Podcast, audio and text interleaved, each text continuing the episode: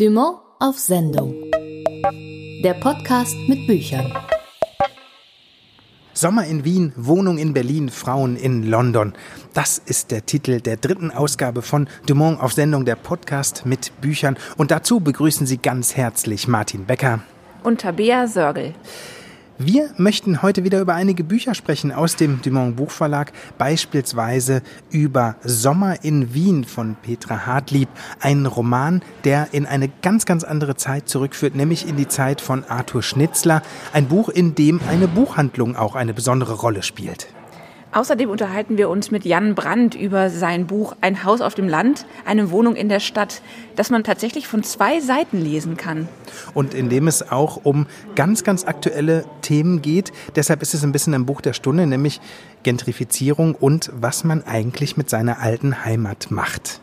Außerdem sprechen wir über Vortreffliche Frauen von Barbara Pym, eine Wiederentdeckung über eine Londonerin in der Nachkriegszeit. Wie so ein Buch entsteht, das kann man sich ja relativ gut vorstellen. Wir sind ja schon seit zwei Ausgaben mittlerweile mit Autorinnen und Autoren des Dumont Buchverlags im Gespräch. Wir durften beim letzten Mal sogar in die ganz geheimen Räume des Lektorats schauen. Wenn das Buch dann aber fertig ist, ist ja immer die Frage, wie kommt es in die Öffentlichkeit und was kann man für dieses Buch tun? Dazu werden wir gleich Imke Schuster befragen. Sie ist nämlich gelernte Buchhändlerin und heute Vertriebs- und Marketingleiterin hier im Dumont Buchverlag. Und sie wird uns erzählen, was es so an Möglichkeiten gibt, was es vielleicht auch an etwas wilderen Aktionen gibt, wenn man etwas für ein Buch tun möchte und wie man es richtig in die Öffentlichkeit bringt. Und da gehen wir jetzt mal hin, oder? Los geht's. Jetzt sind wir angekommen im Büro von Imke Schuster. Sie ist die Vertriebs- und Marketingleiterin hier bei Dumont. Ich sehe jetzt hier so eine Tafel, die beschrieben ist mit Februar, März, April, Mai, Juni, Juli, August, September, Oktober, November und mit ganz, ganz vielen verschiedenen Dingen darauf, die man so auf den allerersten Blick überhaupt gar nicht versteht.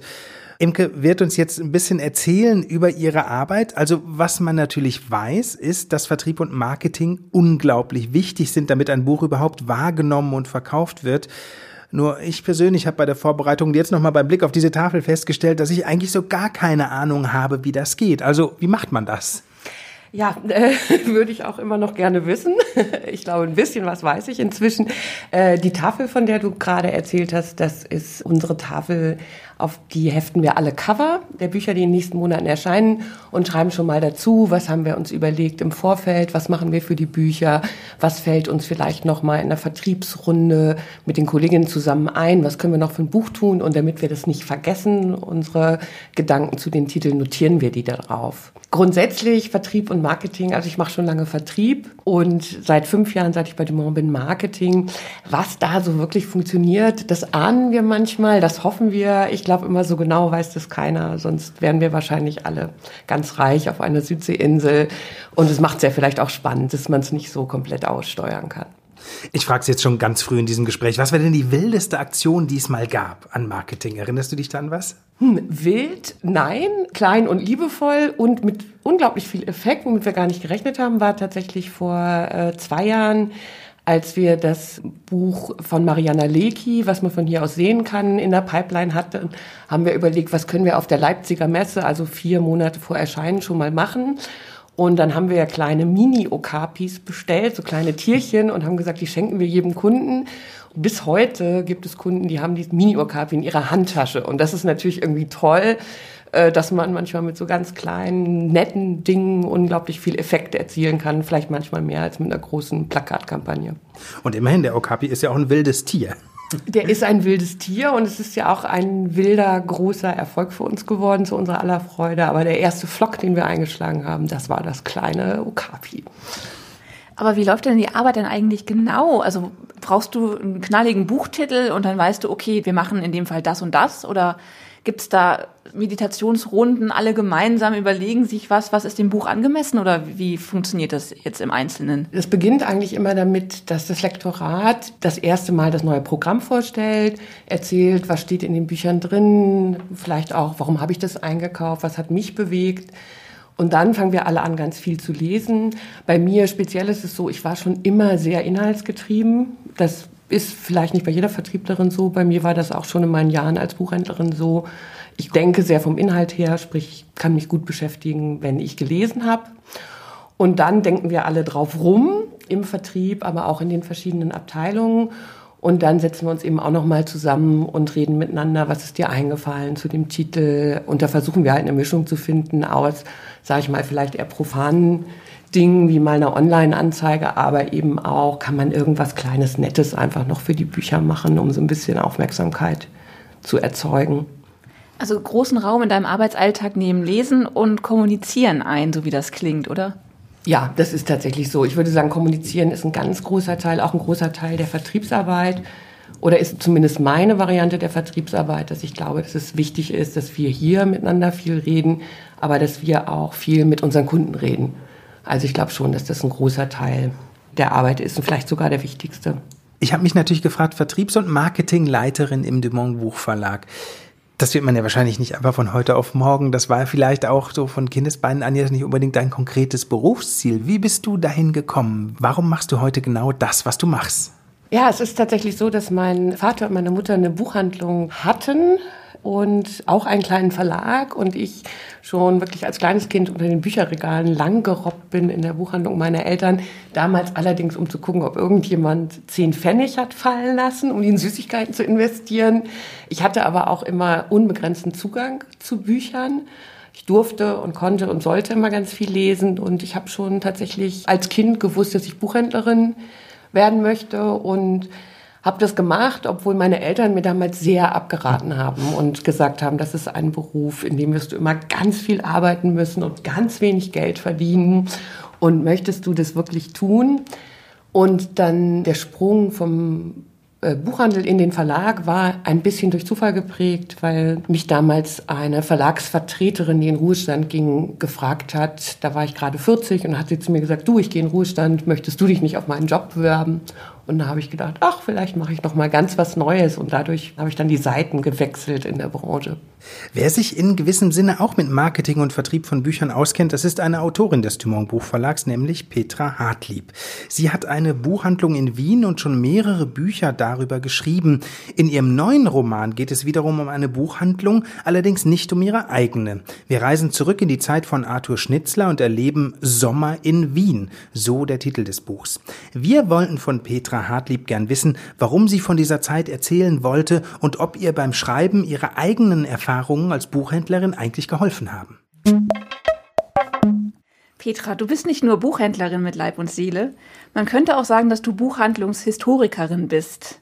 Noch dazu eine sehr literarische. Zwei Romane gab es schon über diese eine Buchhandlung. Jetzt gibt es den dritten Teil, Ein Sommer in Wien.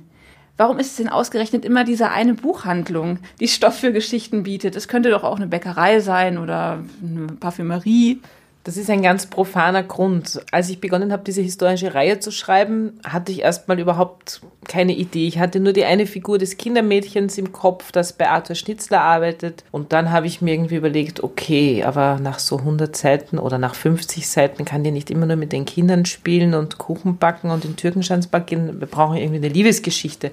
Also habe ich mir einen jungen Mann ausgedacht. Und dann ist es einfach ganz profan. Ich habe einen jungen Mann einfach Buchhändler gemacht, weil ich habe nicht so viel Zeit zu recherchieren. Und Buchhandel hat sich in den letzten 100 Jahren nicht so wahnsinnig verändert. Und Buchhandel ist was, was ich einfach kann. Ich weiß, wie es in der Buchhandlung riecht. Ich weiß, wie die Arbeitsabläufe sind. Ich weiß, wie sich das anfühlt, wenn die neuen Bücher kommen. Wenn ich jetzt einen Schuster genommen hätte oder einen Bäcker, dann hätte ich wieder wahnsinnig viel recherchieren müssen. Das ist der profane Grund. Der andere Grund ist natürlich schon, dass ich einfach schon glaube, dass Buchhandlungen oder so alte Buchhandlungen, die es seit über 100 Jahren gibt, wie meine, magische Orte sind. Der Roman führt uns ja zurück in die Zeit vor dem Ersten Weltkrieg und du hast es schon angedeutet, in die Gegenwart auch von Arthur Schnitzler letztlich, der sogar als Nebenfigur auftritt. Es passiert wahnsinnig viel und es ist immer eine wahnsinnig undankbare Aufgabe, aber ich versuche es jetzt trotzdem mal, was geschieht denn eigentlich alles in diesem Sommer in Wien? Es ist der dritte Teil einer Reihe. Die ganze Reihe kann man so zusammenfassen, es geht um ein Kindermädchen, ein Mädchen vom Land, das aus einer armen Bauernfamilie stammt und über verschlungene Wege nach Wien kommt. Da erzähle ich keine wahnsinnig aufregende Geschichte, weil das ist das Schicksal von sehr vielen jungen Frauen damals gewesen. Unsere Marie hatte allerdings Glück. Durch einen großen Zufall hat sie eine ganz gute Stelle bekommen, eben als Kindermädchen in diesem Haushalt Arthur Schnitzler. Und ja, dann wird einfach mal so ein bisschen beschrieben. Bürger, Schriftsteller, Theater, Mensch, Haushalt von unten. Also sagen wir mal salopp ausgedrückt Downtown Abbey auf Wienerisch.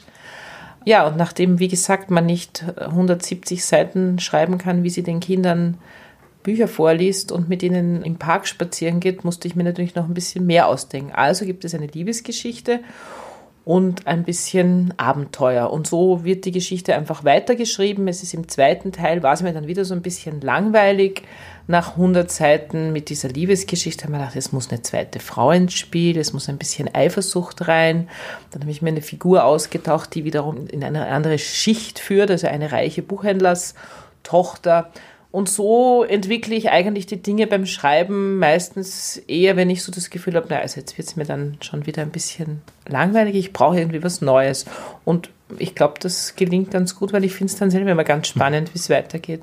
Und das passiert wirklich dann beim Schreiben erst? Es gibt vorher keine großen Pläne, sondern es entwickelt sich auch ganz viel während des Schreibprozesses? Ja, eigentlich schon. Also ich habe immer ganz klar im Kopf den Anfangssatz und die Anfangssequenz und an dem hänge ich eigentlich das ganze Buch auf. Beim ersten war es wirklich so, dass ich das einfach so drauf losgeschrieben habe und mir wirklich beim Schreiben überlegt habe, was passiert jetzt weiter, wie könnte es weitergehen. Es gibt eine wahnsinnig lustige Geschichte, als ich den zweiten Teil geschrieben habe, so, so viel kann man verraten, hatte ich diese zweite Frau erfunden, eben diese Fanny Gold. Das ist eine reiche jüdische Tochter eines großen Buchhändlers aus der Stadt und die soll dem Oscar so ein bisschen zugeführt werden. Aber ich will ja, dass Oscar und Marie zusammenkommen. Also ich mir überlegt, wie kriege ich diese Fanny Gold wieder aus der Geschichte raus? Und dann habe ich sie auf die Titanic gesetzt. Die hat dann Geburtstag gehabt, ihr Vater hat ihr ein Ticket für die Titanic geschenkt. Und dann habe ich äh, Sabine Kramer, der Verlegerin, die auch meine Bücher lektoriert, die ersten 100 Seiten geschickt und habe sie gefragt, ja, ist das okay? Soll ich so weitermachen? Worauf sie mich dann ganz aufgeregt angerufen hat und gesagt, ja, das ist großartig und das mit der Titanic, also was dir da wieder eingefallen ist, das habe ich mir nicht ausgedacht, das steht in Wikipedia. Und dann sagt sie, aber was passiert mit Fanny Gold? Und ich sage, das weiß ich noch nicht, das überlege ich mir beim Schreiben. Und sie schluchzt wirklich so ins Telefon und sagt, sie darf nicht sterben. Und ich sage, also ich mag sie auch recht gerne, aber warum? Dann sagt sie, ja, wir brauchen sie fürs nächste Buch. Und dann haben wir gedacht, so, okay, ich schreibe also auch noch ein drittes Buch. Das war nämlich auch nicht geplant. Und so wird das weiterentwickelt und das finde ich sehr spannend. Also ich werde aber trotzdem nicht mehr als vier schreiben. Also Sie müssen keine Angst haben, dass ich jetzt äh, so Trotzkopf Band 23 irgendwann mache. Irgendwann mit irgendwas anderes machen. Jetzt haben wir schon einen Einblick bekommen in den Schreibprozess, der äußerst spannend zu sein scheint. Und vielleicht kann man diese Frage gar nicht beantworten. Aber natürlich fragt man sich dennoch zwangsläufig, was ist denn eigentlich spannender für dich? Ist es in der Buchhandlung zu stehen oder ist es am Schreibtisch zu sitzen? Oder ist es sowas sind es zwei Tätigkeiten, die einander so gegenseitig befruchten möglicherweise? Also eigentlich habe ich sozusagen drei Leben. Die eine ist dieses stille am Schreibtisch sitzen, denken und schreiben oder spazieren gehen und denken, was ich nachher schreiben könnte. Das zweite ist dieses in der Gegend rumfahren und auf Lesereise gehen, äh, dich vor Fans hinzustellen, die dann alle ganz begeistert sind, dass du ihnen ein Buch signierst und dass du mit ihnen sprichst. Und übermorgen stehe ich dann wieder in der Buchhandlung und kann mich von irgendeiner alten Dame blöd anmachen lassen, weil unser Geschenkpapier blöd ausschaut. Und das finde ich das Lustige dran sozusagen. Also diese zwei oder fast drei Leben zu haben, dieses Stille in der Kammer sitzen, möchte ich nicht missen. Ich bin sehr dankbar, dass ich das habe. Ich habe auch ein eigenes Schreibbüro inzwischen, wo ich mich zurückziehe. Aber ich bin auch ein Typ, der wahnsinnig schnell umschalten kann. Und wenn meine Schreibzeit aus ist und ich gucke in den Dienstplan, ich stehe wie alle anderen Mitarbeiter ganz normal im Dienstplan und wenn ich um zehn nach neun nicht da bin, wenn ich um neun Dienst habe, dann ruft die Kollegin erbost an und dann falle ich in den Laden und dann mache ich genau das, was alle anderen machen und dann muss ich mich mit schwierigen Kunden umschlagen und dann muss ich Fenster putzen und die Müllkübel ausleeren und Reiseführer suchen und Bücher wegräumen. Und ich möchte keins von beiden missen. Also ich glaube, nach so 15 Jahren Buchhandlung würde ich wahrscheinlich nicht mehr ganz so glücklich bei der Sache sein, wenn ich da nach wie vor 60 Stunden in der Woche stehen müsste. Und das ist ja nicht nur interessant, man verkauft ja nicht nur tolle Bücher in so einem Buchladen, du hast ja auch viele andere Dinge. Diese beiden Standbeine zu haben, ist ein großes Glück für mich. Beim Buch, das zurzeit Arthur Schnitzlers spielt, ist die Gefahr ja nicht so groß, aber muss man sich eigentlich Sorgen machen, wenn man bei dir in die Buchhandlung kommt, dass man dann demnächst in einem Roman von dir auftaucht? Naja, die Kunden wissen das ja eh schon, weil in, den, in meiner wundervollen Buchhandlung und auch Weihnachten in meiner wundervollen Buchhandlung gibt es ja auch sehr viele lebende Figuren drinnen, die sich auch durchaus wiedererkannt haben, obwohl sie immer nur mit Abkürzungen drinnen stehen. Aber manchmal gibt es einfach Situationen, die muss man aufschreiben. Bei den historischen Romanen ist es jetzt nicht ganz so gefährlich. Ich habe jetzt zum Beispiel, es gibt einen wahnsinnig netten Lehrer, der ist Kunde bei uns und der kommt jetzt unlängst rein und ich habe zu, zu ihm jetzt gesagt, übrigens, ich habe Ihren Namen ausgeliehen äh, für mein neues Buch und er sagt, wer bin ich denn? Und ich sage so, ja, so ein, so ein alter Professor 1913, der in die Buchhandlung kommt und den neuen Thomas Mann kaufen will. So ein bisschen ein unsympathischer. Und er fand das dann total toll. Also passiert nichts Gefährliches, weil es ist ja nicht aktuell, aber in dem Weihnachtsbuch oder in dem wundervollen Buchhandlung, das ist natürlich schon so ein bisschen eine Gratwanderung über Kunden zu schreiben, weil du willst ja auch kein Kundenbashing machen. Wir lieben unsere Kunden, wir leben von ihnen. 95 Prozent unserer Kunden sind total toll. Aber fürs Schreiben sind natürlich die 5 Prozent, die nicht so toll sind, der bessere Stoff. Weil wenn jetzt jemand reinkommt und sagt, ich hätte gerne eine neue Donna Leon und ich sage 22,90, wollen Sie ein Sackerl, danke, auf Wiedersehen, dann ist das zwar ein super Geschäft für mich gewesen, aber keine Geschichte. Geschichten sind die schwierigen, die, die nicht wissen, was sie wollen, die, die unzufrieden sind. Das sind die Geschichten. Und viele von diesen Geschichten findet man im Roman Sommer in Wien von Petra Hartlieb. Es ist ein Buch über die Liebe, das Leben, den Tod und mindestens ebenbürtig natürlich das Lesen. Petra, vielen Dank für das Gespräch. Sehr gerne. Danke für die Einladung. Vielen Dank. Petra Hartlieb war das. Sie ist Autorin und Buchhändlerin. Imke, du bist ja auch selbst ausgebildete Buchhändlerin und warst auch viele Jahre lang in Sachen Büchern unterwegs. Wie hat sich die Arbeit eigentlich verändert? Muss man heute Bücher ganz anders ans Publikum bringen als vielleicht noch vor einiger Zeit? Was würdest du sagen? Ich habe immer eher den Eindruck, die Arbeit im Verlag, im Vertrieb ist gar nicht so unterschiedlich von dem, mhm. was man in der Buchhandlung macht. Ich glaube, es geht darum zu erkennen, welches Buch könnte wem gefallen, was braucht diejenige, um sich für das Buch zu erwärmen. Ich glaube, was insgesamt schwieriger geworden ist, ist mit den vielen Büchern, die erscheinen, nicht unterzugehen. Also so dieses Thema der doch kürzeren Aufmerksamkeitsspanne und wir haben unglaublich viele Informationen heutzutage und da als Verlag mehr als ein Buch an den Start zu bekommen. Das ist halt manchmal schwierig, weil wir auch nicht der einzige Verlag sind, komischerweise, der Bücher verkaufen möchte. Was war denn, wenn man das sagen kann, dein bislang schönstes Erlebnis hier bei Dumont? Also mein erstes schönstes Erlebnis war tatsächlich mit der Petra, weil als Petras erstes Buch bei uns erschienen ist, bin ich gerade angefangen und sie hat mich mit den Worten begrüßt, ah, du bist ja neu, mal gucken, was du kannst. Und ich war also sehr aufgeregt und habe dann gerade ihr Manuskript gelesen und sie hat in ihrem ersten Buch ein Buch empfohlen.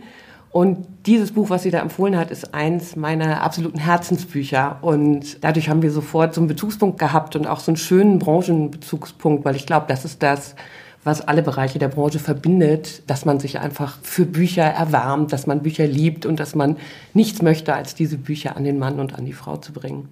Manchmal gibt es Dinge, die sind für den privaten Mann, glaube ich, kein großer Glücksfall, fürs Marketing aber schon. Während in Berlin gerade über Zwangsenteignungen diskutiert wird, hat Jan Brandt das Buch der Stunde zum Thema geschrieben.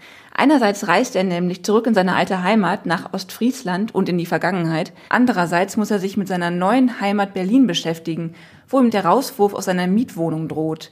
Wir wollten von Jan Brandt wissen, ob ihn vielleicht die Wut über diese Zustände in der alten und in der neuen Heimat an den Schreibtisch getrieben hat.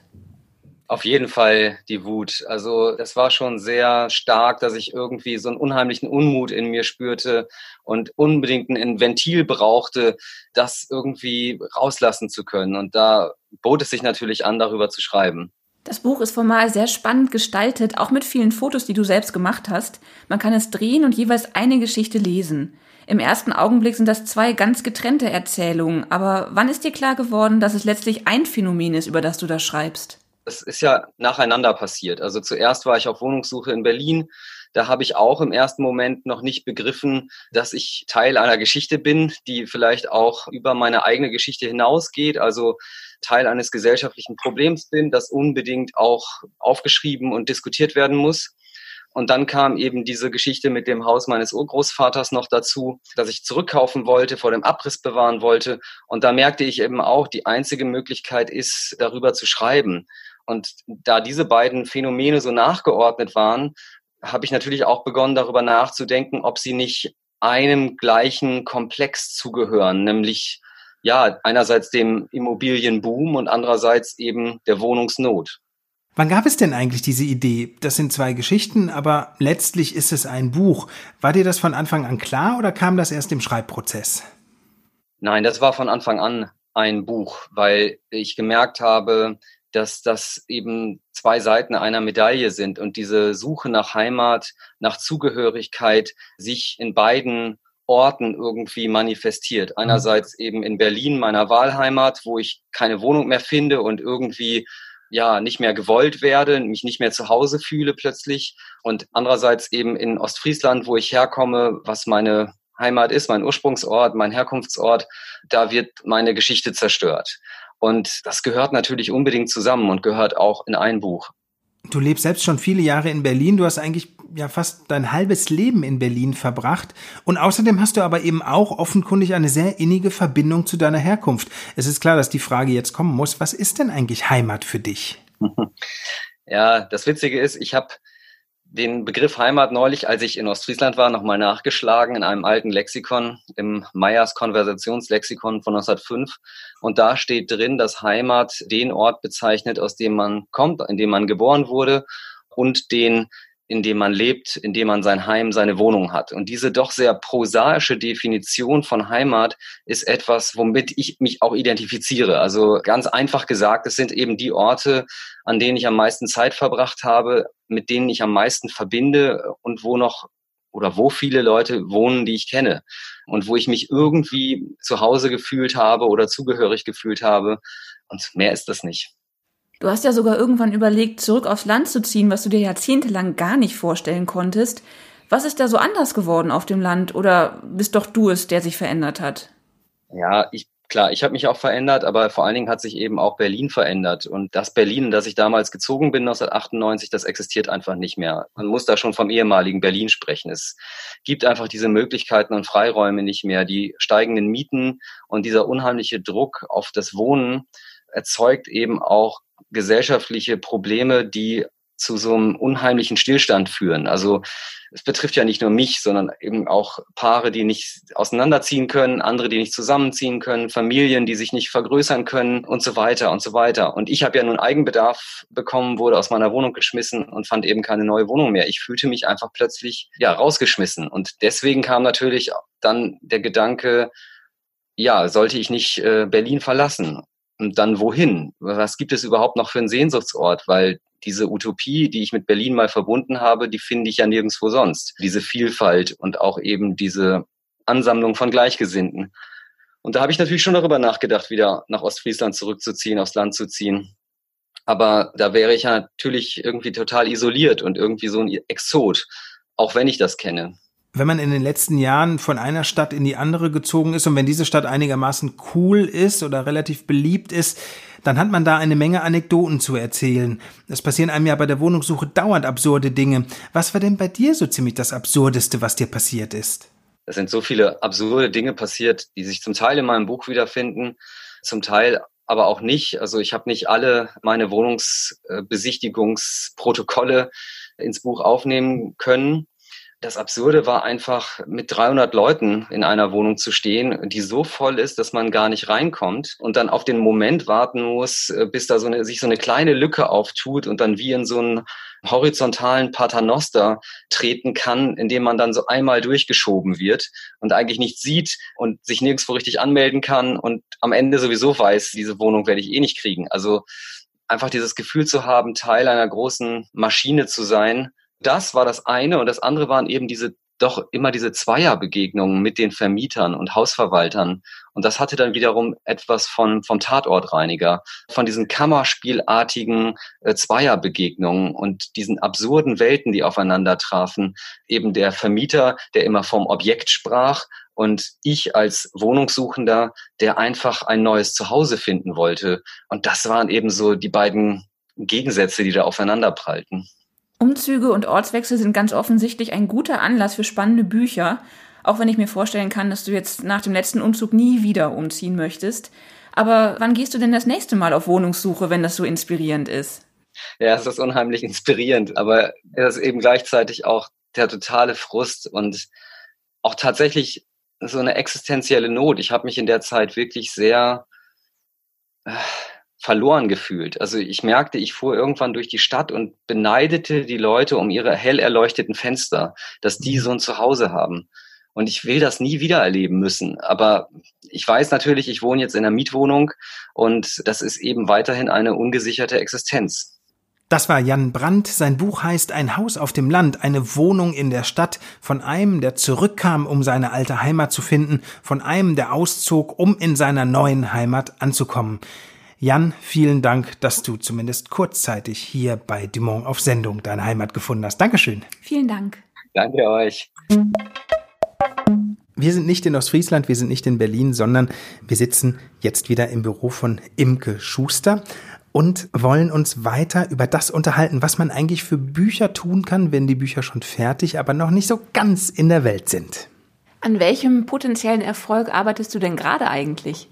Gerade arbeite ich an einem Herzensbuch von mir. Ich habe während meiner Ausbildung Ende der 80er so ein heimliches Empfehlungsbuch gehabt von einer Autorin, die Barbara Pim heißt. Und irgendwann im letzten Jahr kam meine Kollegin Annette Weber zu mir und hat gesagt, du, wir sind da gerade dabei, wir könnten eine alte Autorin ausbuddeln, die heißt Barbara Pim. Und dann habe ich sofort gesagt, ah, Barbara Pim, die habe ich vor 30 Jahren gelesen. Und äh, schönerweise haben wir das Buch jetzt wunderbar neu übersetzt und es wird im Juni erscheinen.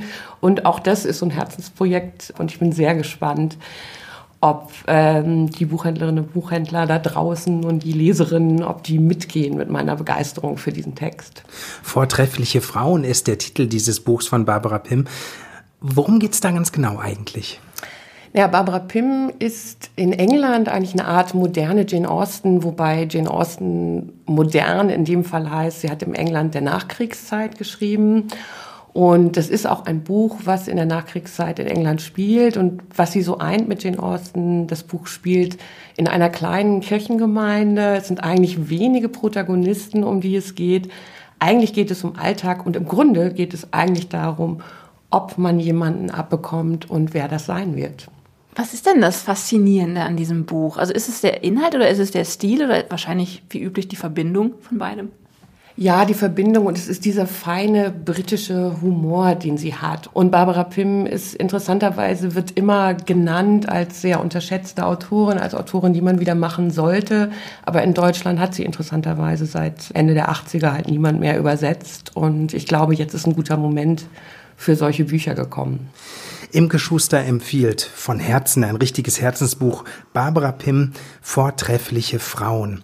Außerdem haben wir heute in dieser Ausgabe gesprochen mit Petra Hartlieb über ihren Roman Sommer in Wien und mit Jan Brandt über sein Buch mit dem Titel Ein Haus auf dem Land, eine Wohnung in der Stadt von einem, der zurückkam, um seine alte Heimat zu finden, von einem, der auszog, um in seiner neuen Heimat anzukommen.